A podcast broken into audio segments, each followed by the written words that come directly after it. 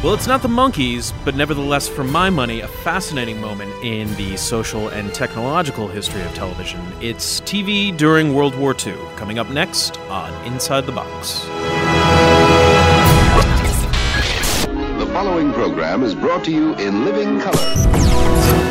As early as nineteen twenty-three, David Sarnoff recognized the possibility of developing a television system.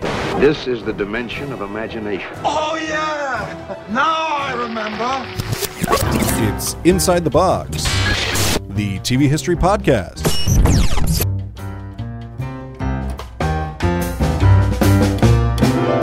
Hello out there in podcast land, and welcome to another exciting episode of Inside the Box. I'm Andrew Salvati, and with me today in the studio are actually a full ship's complement. Uh, Stephen Voorhees, how are you doing? Good, Andrew. How are you doing? Great, great. Jonathan Bullinger, how are you doing? I'm good. I'm excited for tonight's episode. Um, I love the topic of World War Two, so I'm excited to hear what you have to say. And uh, truth be told, I'm getting a bit of a psychic. I feel like we might tie in some of the work we've done before on this uh, on this episode. Yeah, I think so. And, you know, I'm really hoping to elicit some of the good uh, knowledge juices that you have left over from your dissertation, which, as we've said before on this program, was about media representations of World War Two. So maybe we can loop some of that back in. Yeah, I, I, I think we will, but uh, I'm excited. I love this topic, so, uh, so I want to hear about it. Great. So I've, as I've said, uh, today we're talking about uh, television and World War Two, uh, and I'm hoping to get both of my uh, co-hosts really excited about this, but particularly Jonathan Bullinger, because Jonathan's dissertation, as we probably mentioned in this podcast once or twice or three times, uh, is about media representations of World War Two, uh, and I'm hoping that our conversation today about uh, television as a technology and as a practice during World War Two can kind of stir some deep thoughts from Jonathan connected to his his dissertation. So, those of you who have been following Inside the Box from the beginning, or if you have diligently listened to all of our episodes, and we very much thank you for that, you probably remember that in our very first episode, we discussed T V's public debut at the nineteen thirty-nine New York World's Fair. And we talked about how broadcast television wasn't a product of the post-World War Two electronics and consumer boom, as is sometimes thought. T V predated the war, though for a variety of reasons that we describe in that first episode, manufacturers and retailers, despite their best efforts, were not able to sell that many sets. As we said, the period was called Sarnoff's Folly, in reference to the way in which David Sarnoff, the head of R C A, had made these fantastic pronouncements of T V's success in nineteen thirty-nine, forty, and forty-one, and they never really panned out. And soon after, of course, American involvement in World War Two promptly halted the growth of the television industry altogether. As you can probably imagine, the country's production capacity and people power that may have been used in peacetime uh, to help develop the T V industry quickly pivoted to the war effort. Uh, so this is a moment of television history that doesn't really get covered all that much uh, in scholarship or in uh, typical histories of television that you might find. There are a couple people who refer to it here and there. There's a whole article devoted to it uh, that I'm going to cite a few times here. And generally, people will refer to the developments of television during World War Two and maybe um, you know a couple paragraphs uh, here or there. Uh, but that's kind of what makes it really fascinating for me, is it's kind of this moment of television history that doesn't really get that much coverage um, in what we usually read about television history. But before I get into all of that, I want to start by telling a story that actually starts at the end of the war. So in June nineteen forty-five, a little over a month after the unconditional surrender of Nazi Germany, General Dwight D. Eisenhower, who we all remember was the supreme commander of the uh, victorious Western Allies, uh, he returned to the United States for a whirlwind homecoming tour, which took him to Washington, D C, to New York City, to West Point, and to his hometown of Abilene, Kansas. In each of these cities, Eisenhower was greeted by cheering crowds of admirers who had turned out to celebrate the man who was responsible for designing and leading the victory in Europe. The scenes that greeted Eisenhower uh, on this tour were something along the lines of a Roman triumph. I mean, this was a huge deal. In New York City alone, an estimated four million people lined the streets to catch a glimpse of Eisenhower's motorcade as it wound its way through Queens towards Manhattan. Uh, turning down Broadway, down what has been called the Canyon of Heroes, Ike and his procession were showered with swirls of confetti and ticker tape. Incidentally, there's some great images of this in Life magazine, of Ike waving and flashing the characteristic Eisenhower grin, the ticker tape, the whole bit. And you can see this for yourself online. Google has recently uh, digitized the entire run of Life magazine, and we'll throw a link up uh, to it on uh, the show page. As befitting the return of a conquering hero, Eisenhower's homecoming was a media event covered by the press, by radio, newsreel crews, and at least two rudimentary television units. Remember, this was nineteen forty-five, so television was very much in its infancy. Cameras from N B C, or more precisely N B C's New York City station W N B T, were on hand first in Washington, D C on June eighteenth, nineteen forty-five, to cover Ike's arrival from Europe and his speech before a joint session of Congress. From D C, the W N B T crew actually put the footage on a plane to New York so that they could be aired locally in the New York City market in the evening. There was no coaxial cable connection between D C and New York in those days, or at least none that were able to handle a video feed. The following day, when Eisenhower arrived at LaGuardia Airport in New York, film and television cameras both from W N B T and local C B S station W C B W were both on the spot to follow the general's motorcade through Manhattan to a reception ceremony that had been planned at City Hall. Cameras from both networks captured the procession for live broadcast, while the, t- uh, the network's film cameras captured the events for evening telecasts. America's greatest metropolis showered affection and confetti upon our returning hero. Millions of people lined the sidewalks, trained out of skyscrapers to wave to Ike, and every time Ike waved right back. That completely infectious grin of Ike really got New York. Yes, and their wildly enthusiastic reception got Ike, too. You can bet on that. He said with very deep sincerity, "By golly, New York just can't do this to an old farm boy and keep its reputation for sophistication." Amid all the celebration and the excitement of Ike's official appearances during his trip to New York, the general did get some recreation time. He took in a Giants-Braves baseball game at the Polo Grounds, and of course the television units were on hand to cover the combined news and sports event. But you know something? What Ike really wanted to do was just exactly what any other G I home from overseas wanted to do the very first thing, and that was see a baseball game. Yes, sir, a great thrill. He waited a long time for it. Say, isn't that uh, Mel Ott? Hiya, Mel. I've been waiting for this. Now, neither club uh, was apparently very good at the time. Perhaps Steve can speak to that. Uh, but as one New York Times reporter pointed out, the game and Eisenhower's attendance proved an impressive test of television's capabilities to cover a major news and sporting event all rolled into one. In terms of the coverage, video seeability, as the Times reporter called it, was evident, thanks to an improved type of close-up lens that worked especially well in low lighting conditions, as the day had been kind of overcast. Uh, the reporter gave a detail to demonstrate. He said that the television men from the, the, the T V crew sent a message to Eisenhower's box from their camera position one hundred feet to the left and forty-odd feet high in, uh, high in the stand, so uh, quite a distance away. Uh, the message said, "Would Eisenhower wave a greeting to the hospitalized veterans?" And he did, vigorously demonstrating again the famed Eisenhower smile. Now, for television at the time, I mean, this was a huge distance and a vast uh, technological improvement over the kind of muddy images that pre-war television and television cameras were capable of. So the idea of the reporter kind of marveling at this uh, ability of the T V camera to capture Eisenhower's grin, this small detail from quite a distance, Uh, really showed how much television technology and camera technology had improved in the in the in the interim. Now, I like this story, and the reason I'm telling it is because for me, if you look into the details, uh, it really gives you a snapshot of American television as it emerged from the war years and took its first few tentative steps to becoming a mass medium. To begin with, films of Eisenhower's homecoming tour became a re-entry point for commercial television sponsorship. So, as we may have mentioned in one of our previous episodes, the Federal Communication Commission, which was and is the federal agency responsible for making U S broadcasting policy, uh, they had okayed commercial sponsorship for television in July nineteen forty-one.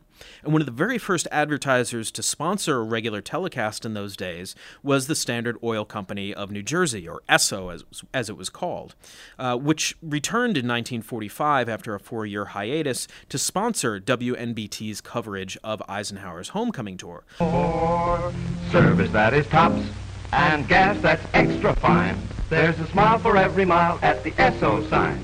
E S S O makes your car go. Happy motoring.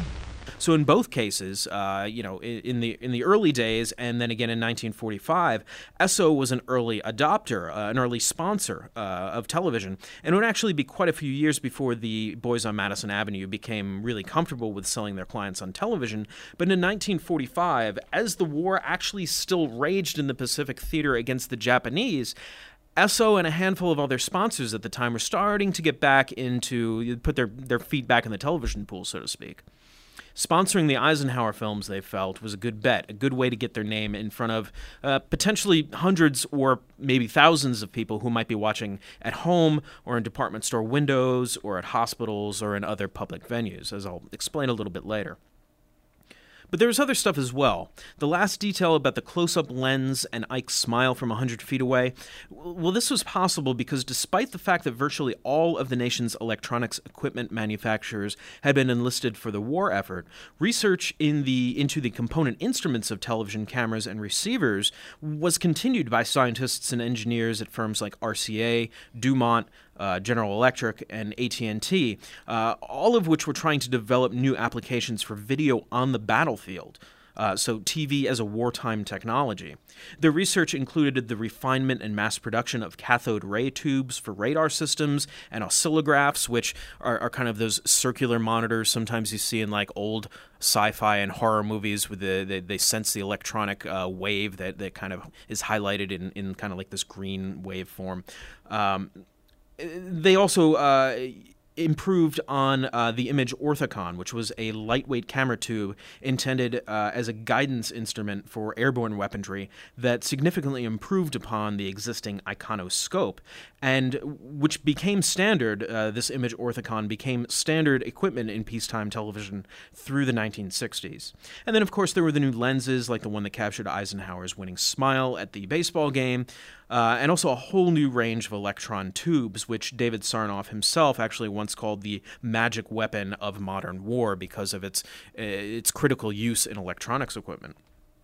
Altogether, these innovations developed during the war improved upon the vast system of components and technologies that would contribute to post-war television, including the mass production of television sets themselves. Now, I want to stop here and, and bring my colleagues and co-hosts back in um, for a little bit of discussion. So, you know, we've talked about in the past how T V was not necessarily a post-war technology, but I'm wondering what we might make of this story that I've been telling, um, that significant improvements in television technology and the mass production of television were part of what we might call the early military-industrial complex, that it was, you know, a part of a program of wartime development by these very large firms that had these deep ties to the government. What, what what might we make of all this? The military was really the only game in town, so to speak, because um, you have to remember the war was coming out of, or really helped us get out of, a depression. So from roughly, you know, what, forty-one to forty-five especially, you know, the United States government and the military and its ability to win a world war was a pinnacle. So I'm not surprised that it went that direction um, because the resources were there, the focus was there, and then and then post-war we switched from a hot war to a cold war once we knew uh, Soviet Union uh, had access to nuclear uh, or sorry atomic weapons. So, you know, sure, it makes me uneasy, but you and I both know um, origins of of internet was a hybrid of university and military funding and talent. So I think if you had said it came from something else other than, say, a corporation, a university, or the military, that would, you know, blow, knock my socks off. But the military stuff, not for the time period, not not too weird. And actually, I say the, the your story, which I love, uh, with Eisenhower and the parade and, and the Zoom and all that, uh, the wave rather, is I'm actually surprised how it's very similar to what we do these days. You know what oh, I mean? Yeah, like when yeah. you really think about it, it's like big parade, big spectacle. Uh, what's the president do when he's uh, on a on a site uh, on a on a visit? Let's see a game. Let's wave to the troops at home. You know, that sort of stuff. So I think that's what's funnier to me. And and I get my my dates wrong, but so we're talking. Um, I apologize. That date was were that in the forties or the fifties? That was. Uh, when Eisenhower, yeah, Eisen- that was June uh, nineteen forty-five. Oh, that was so. That was not President Eisenhower. That was right. That was right, General okay. Eisenhower. So um, even late, even longer than than the thing. No. I was th- I was saying that because when we're doing math, you know, if it's is fifty-five, then we know ninety-five is forty years. two thousand five, you know, you can do the easy math. But as we get older and older, it's sort of like forty-five. How long? You know, how long ago yeah, was that? Yeah. Whatever the decade, seventy years. Um, It's the same stuff. I mean, this is you're talking about the infancy sure. infancy of television, and it's not too different. And I mean, Steve can talk about this because he produces a lot of T V here and there. Um, if I said I have an elected official coming, and there's a parade scheduled, and he's going to stop a few places, you're probably going to have your guys across sure. on the other building.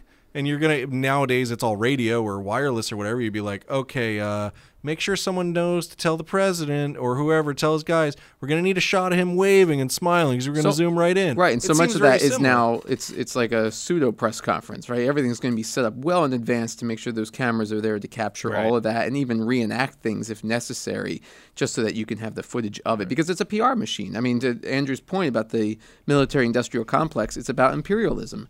And so what I think television was fighting in the fifties with McCarthyism, a subject we've talked about, here they're using it and seeing the power for their own imperialistic goals of showing, you know, the smiling general that, you know, this is your leader and these are the public spectacles. And because there's only a hand, not even a handful of channels, there's very few channels. It is a uniting medium that's bringing everyone together in one central place, and you're seeing the same ideology you know, uh, spread to everyone. Yeah, I mean, I should say there were, uh, I believe, six operating uh, television stations in the country uh, in nineteen forty-five. If I'm, sure, if but, I'm, but they're all... If I'm not cor- in, incorrect. Um, two of them were in New York City, right. um, and there was very little connection between the two, except uh, between them, uh, like, in terms of, like, a network, um, which is where the kind of mailing of, of film comes in. But, right. you know, that they were so hungry for content, and here is a here is a news event that comes to them, right? Eisenhower is coming to New York. So, you know, clearly you have you have content right there. All you have to really do is send some cameras right. down, as we've been well, saying. Well, a- any political right. official, I think, is, is big there, and that plays into the military um you know, analogy that you're bringing mm. forth. Because if you think about the fireside chats, this is not that many years after Roosevelt's right. fireside no. chats when you're listening to a president, but you don't see a president. So I think any political figure, now the country has a chance to see whom they may have voted for or see what this person is really like, moving images. You know, I, I would I would argue that before nineteen forty-five, had anyone seen video of Eisenhower? The answer's well, probably, probably newsreels. Probably yeah, newsreels. New, newsreels. But I, I'll say this. I think I'm being too naive on this topic because in the fifties, I tend to think of it, if we're using the analogy, as like a, a corporate industrial television complex, right. like G E and whatever. But G E has ties to, you know, uh, I'm sure military or industrial mm. products and what Steve, all the points Steve's making. So I'm probably being naive about this. But because the war interrupted the technology, and then it felt like it became such a fluffy sort of, I don't know, appliance or whatever, lack of a better term.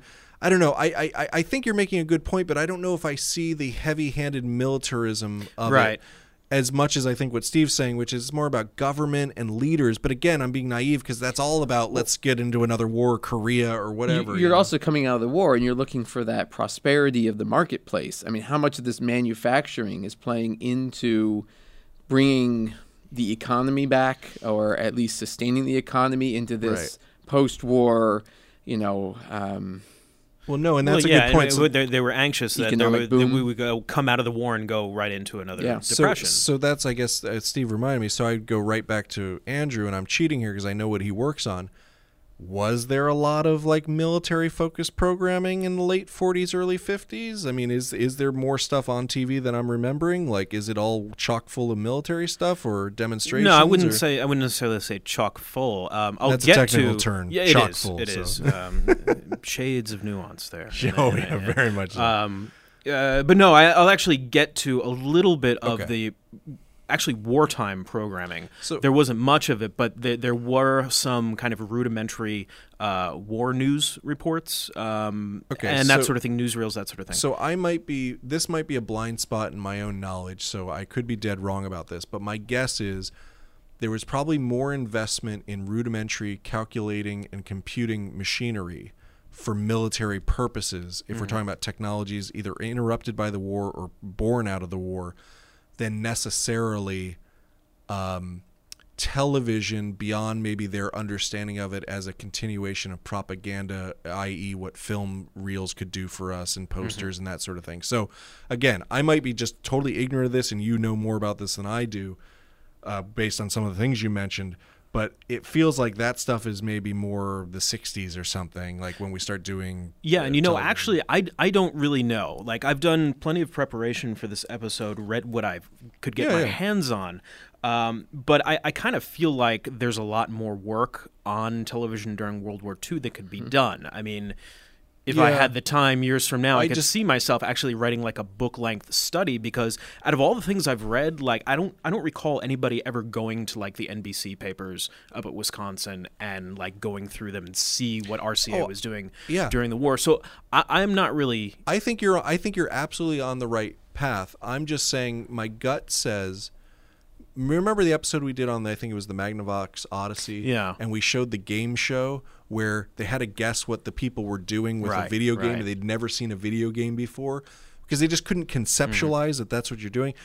I just don't think, and again, I'm guessing here, I just don't think in forty-five, forty-six, enough people understood the potentiality of television to think of it in like what we did end up doing militarily mm-hmm. beyond, say, maybe just propaganda. Like, oh, we can get a message out here. Like, here we go. What about licensing, though, right? So the F C C, with these handful of stations across the country, they have a service, right, to mm-hmm. to the licensing of the F C C government entity. Where does that play in with in terms of the content that they're selecting? You know, that was one of the interesting things that I came across. Um, because the F C C kind of recognized the personnel and material strain that these, you know, very small budding T V stations were under because of the war, the F C C actually lowered the requirements for broadcast time, how many hours you had to broadcast mm-hmm. during the day to maintain your license.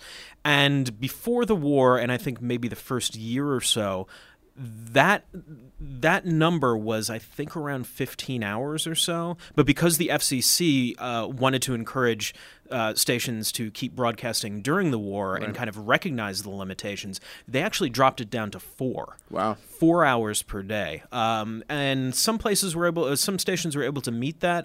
Others weren't. I think a few stations actually went dark during the war. I think at the beginning of the war, nineteen forty-one, there may have been like nine stations well, operating. What year is the license freeze?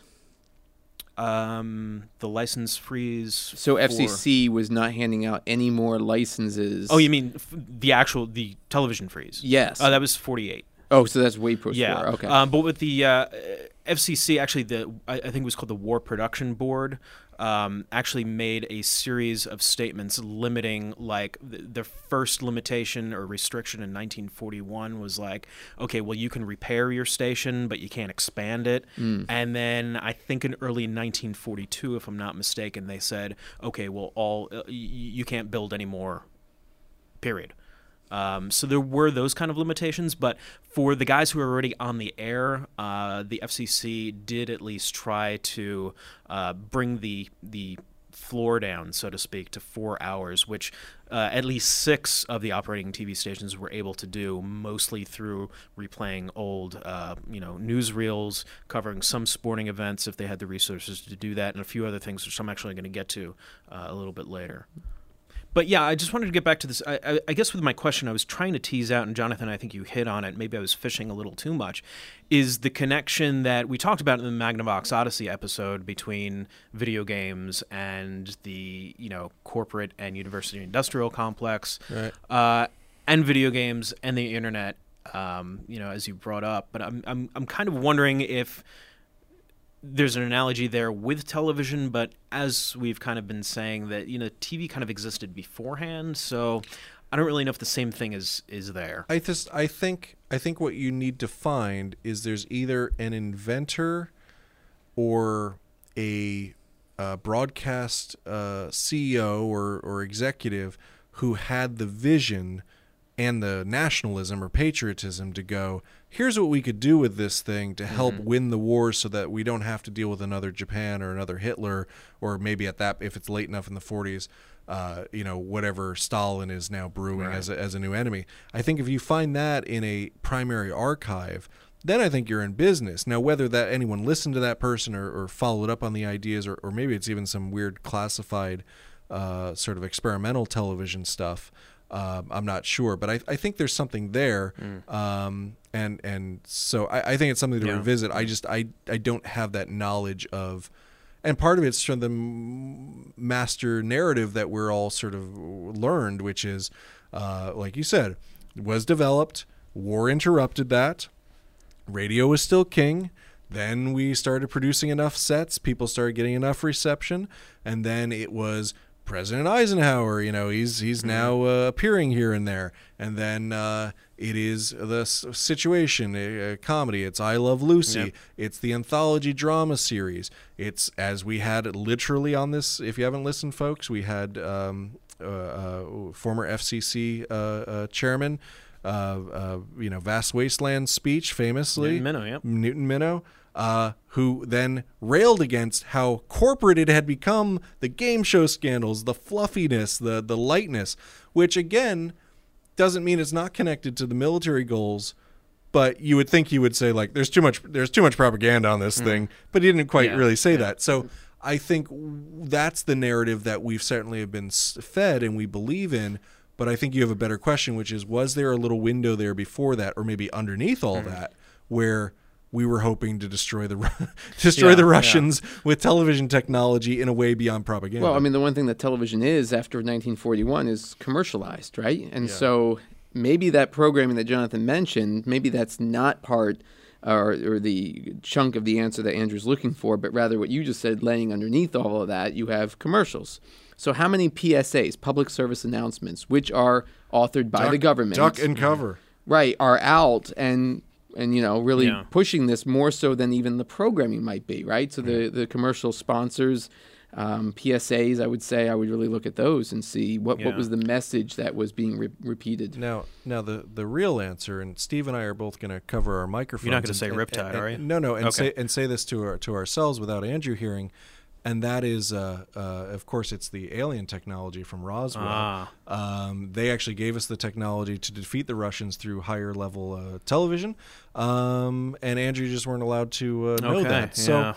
um, but keep you keep looking in the uh, the G E archives. That's where yeah. the answer is. Don't look at Area fifty-one or anything. No. Andrew, no, I have no. no idea what he's talking about. so, no, but that's what you're supposed to tell me, though, right? Right. But the point, though, my point is, is I'm reason I'm silly in a silly way going to the conspiracy thing is I think Steve is revealing a, a real thing, which is I think sometimes we have to get beyond underneath those narratives and think in a way that is different from what we were mm-hmm. sort of spoon fed. Just recalling now in our conversation from my reading that um, firms like R C A and Zenith in particular, because they were electronics manufacturers in addition to their T V business, they got a lot of government contracts just to do the electronic side. Mm-hmm. Um, so they, coming out of the war, were really flush with cash that they can then reinvest back into T V. So maybe, you know, it's something as simple as kind of like this kind of informal or backdoor uh, sort of subsidy of the T V industry as it, you know, emerged in nineteen forty-five.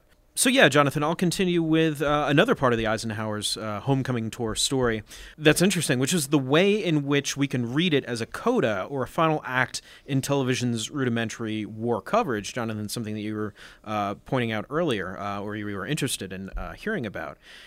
Even though resources and personnel were extremely restricted during the war years, T V broadcasting operations weren't completely mothballed. Indeed, six television stations, mostly on the East Coast, were able to operate through nineteen forty-five, though on a very limited basis, as we've been talking about. Telecasters, and especially David Sarnoff, were eager to join the war effort in any way they could, eventually turning large parts of their broadcast hours over to showing newsreels, special films, and most significantly, uh, training programs for civil defense volunteers. And a really good source for some of this story is a nineteen ninety-five article by James von Schilling, uh, who's a broadcast historian, which is called, in fact, Television During World War Two. Um, von Schilling is one of the only scholars that I'm aware of who was actually really taken a detailed look at this this period of television history during the war, uh, which is so fascinating to me. Uh, so in the course of this article, Schilling, uh, von Schilling explains that in early nineteen forty-two, N B C's New York station W N B T initiated a regular schedule of preparedness lectures, demonstrations, and training films for air wardens that were shared with and retransmitted by the General Electric Company from their T V station in Schenectady and by the Philco Company from their Philadelphia station. So although there weren't necessarily the coaxial cables to form a network, and although these stations might not have necessarily been affiliated with each other, there was kind of an informal network that was growing here based on the sharing of uh, essentially taped films. Well, not tape, but they were, you know, sixteen millimeter film or whatever they were.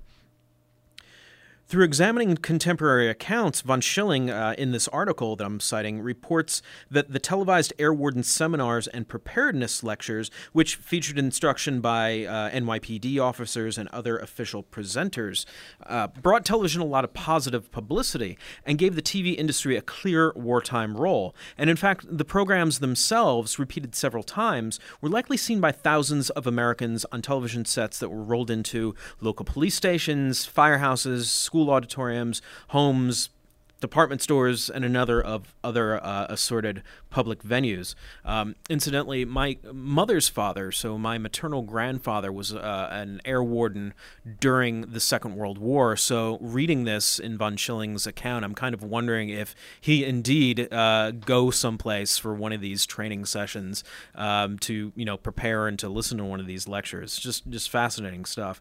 Um, I might, I might never know, but maybe he did.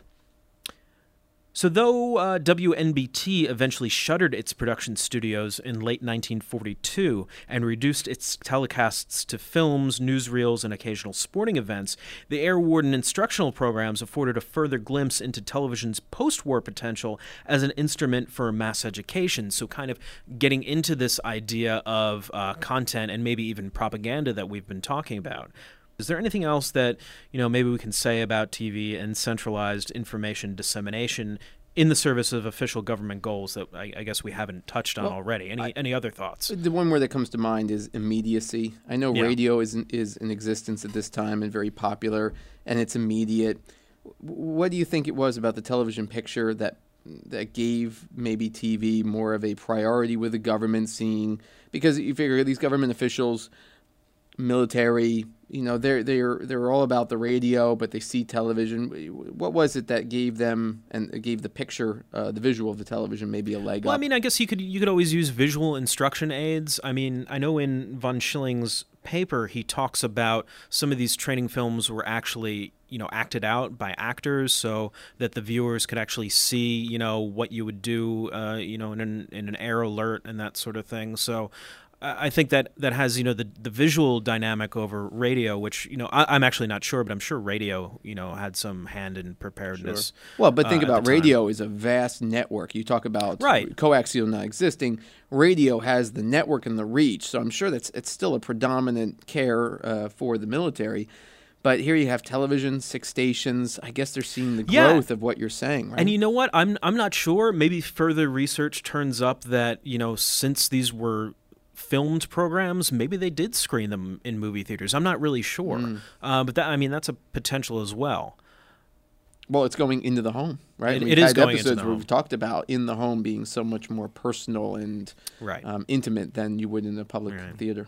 And I just imagine these people showing up at you know the local fire station for these training sessions on the brand new technology of television, and then the screen's so small. You have all these yeah. people like huddling around these very small monitors, and it's just it's amazing to me.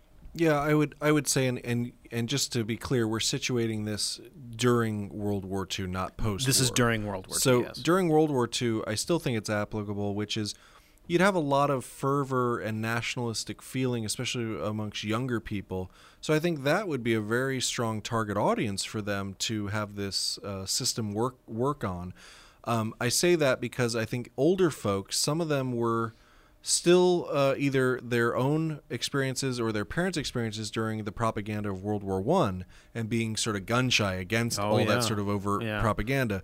So some of them, although obviously some of them were caught up in the nationalistic fever of World War Two, of course they were, but some maybe not so much. And then I was going to make the, it's a bit moot, but the post-war fifties argument version of that, of course, is just young, impressionable baby boomers who, not knowing anything different, like magic glowing box in my mm-hmm. living room, uh, safe, warm home, mom and dad, uh, whatever you pump through that thing, I'm going to love it. You yeah, know, so yeah. if you want to sneak in some propaganda stuff or some military stuff or whatever, uh, you know, because we, we know they ate up uh, the Cowboys, uh, the Lone Ranger, uh, superheroes, Adventures of Superman, yeah. all that stuff. Um, and, and then, uh, so, so the potentiality is, is there for sure. So the final bit I want to tease out of this story again goes back to the famous Eisenhower smile at the Giants-Braves game, which the T V crew wanted for the benefit of hospitalized veterans. In October nineteen forty-three, R C A had donated T V receivers to four New York area veterans hospitals so that the soldiers recuperating in those facilities could preview the technology that promised to be one of the premier consumer goods of the post-war era.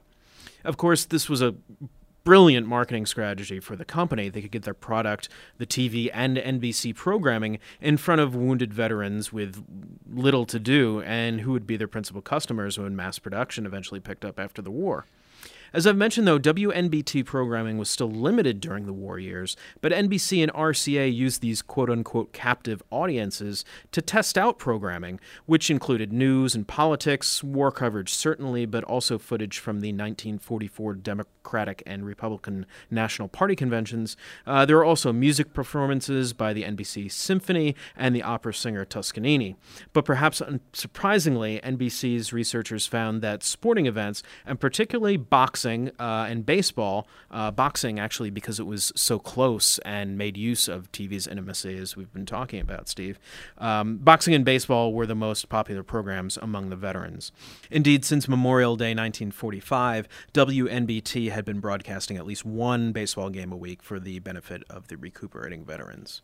I was just going to say veterans, um, if, if my understanding is that in military, boxing is an activity that mm. many participants will take up when, while yeah. they're in the military. So it's not surprising that boxing was yeah. one okay. of the most popular, yeah. just to throw that out there. And I was just going to connect, this is, of course, obviously post-war, but and and I'm not going to uh, shill for another podcast episode, but I'm going to shill for something else that Andrew Uh-oh. and I have been a part Uh-oh. of. But um, uh, there's a wonderful book that uh, Andrew's advisor put out earlier this year called The Republic of Spin by David Greenberg. Mm-hmm. And Andrew and I both uh, provided research support on this. But what I'm thinking about is, if, for those that don't know, is so Andrew's been talking about uh, the camera finding war hero Eisenhower uh, right. right after the war. But Eisenhower, when he became president in fifty, uh, fifty-two, uh, he had, and this is where it ties into Steve, I don't know if Steve knows this, but one of your favorite television actresses, Elizabeth Montgomery, her father, mm-hmm. Robert Montgomery, was basically one of the first media consultants uh, in Washington. And he was Eisenhower's personal media guy. He basically taught him how to appear on camera. Hmm. There's lots of different yep. examples, but the the one that I always remember is he was one of the guys who basically said to Eisenhower, and nowadays they're popular, we're all wearing them, but those sort of thick, chunky, horn-rimmed Buddy mm-hmm. Holly glasses, mm-hmm. he said, get rid of them. You want a nice light glass uh, that's going to sit on your face and not uh, make your face so dark and boxy on yeah. screen. Sit here, stand here, don't stand like this. But right. And that helped. It helped a tremendous deal. So um, Eisenhower, uh, you know, that's not the end of his story with uh, the camera and his relationship to it. Um, and, uh, you know, uh, uh, she wasn't the only one in the family who uh, uh, knew how to use the media. Well, sure, uh, because who was she married to? Oh, oh, uh, uh, we just talked about this in, here's, now we're thirty-nine uh. left, the Paul Lynde episode. We talked about Robert, Mon- I'm sorry, Elizabeth Montgomery and her husband, producer, and friend of the of Paul Lynde, William Asher. I was going to go with Randolph Hearst, but okay, Asher it is. I forgot that name, but yeah, that's that's that's true. You're exactly right. So it all comes it all. But I mean, yeah, around. Totally. Uh, to your point, I mean, Eisenhower and television could itself be another episode of Inside the Box, because uh, yeah. I believe he was the first president or presidential candidate to actually film a T V spot. Adlai Stevenson at the time yes. thought it was a famously thought it was a gimmick. Uh, and the, the uh, old Newton Minow uh, told us that story, yeah, yeah. right? That um, I'm sh- I'm sure he's already booked for media appearances. And Eisenhower, sorry, so, yeah, no, no, yeah, yeah. no, but and sorry, folks, this is more inside baseball. But I wonder if Doctor Greenberg would love to come talk about presidential spin and T V. Mm-hmm. And then do a little pro- prognosticating about uh, uh, recent uh, recent uh, events, yeah. recent events about how he'll use the media ah. based on his previous track record, uh, et cetera, yeah. et cetera. So it'd be more recent history. Yeah, but, and I think um, it would be more multimedia. But hey, yeah. we're we're game here. We're, we're not uh, only inside we're, we're the box, we're outside and no, we around. are, we are.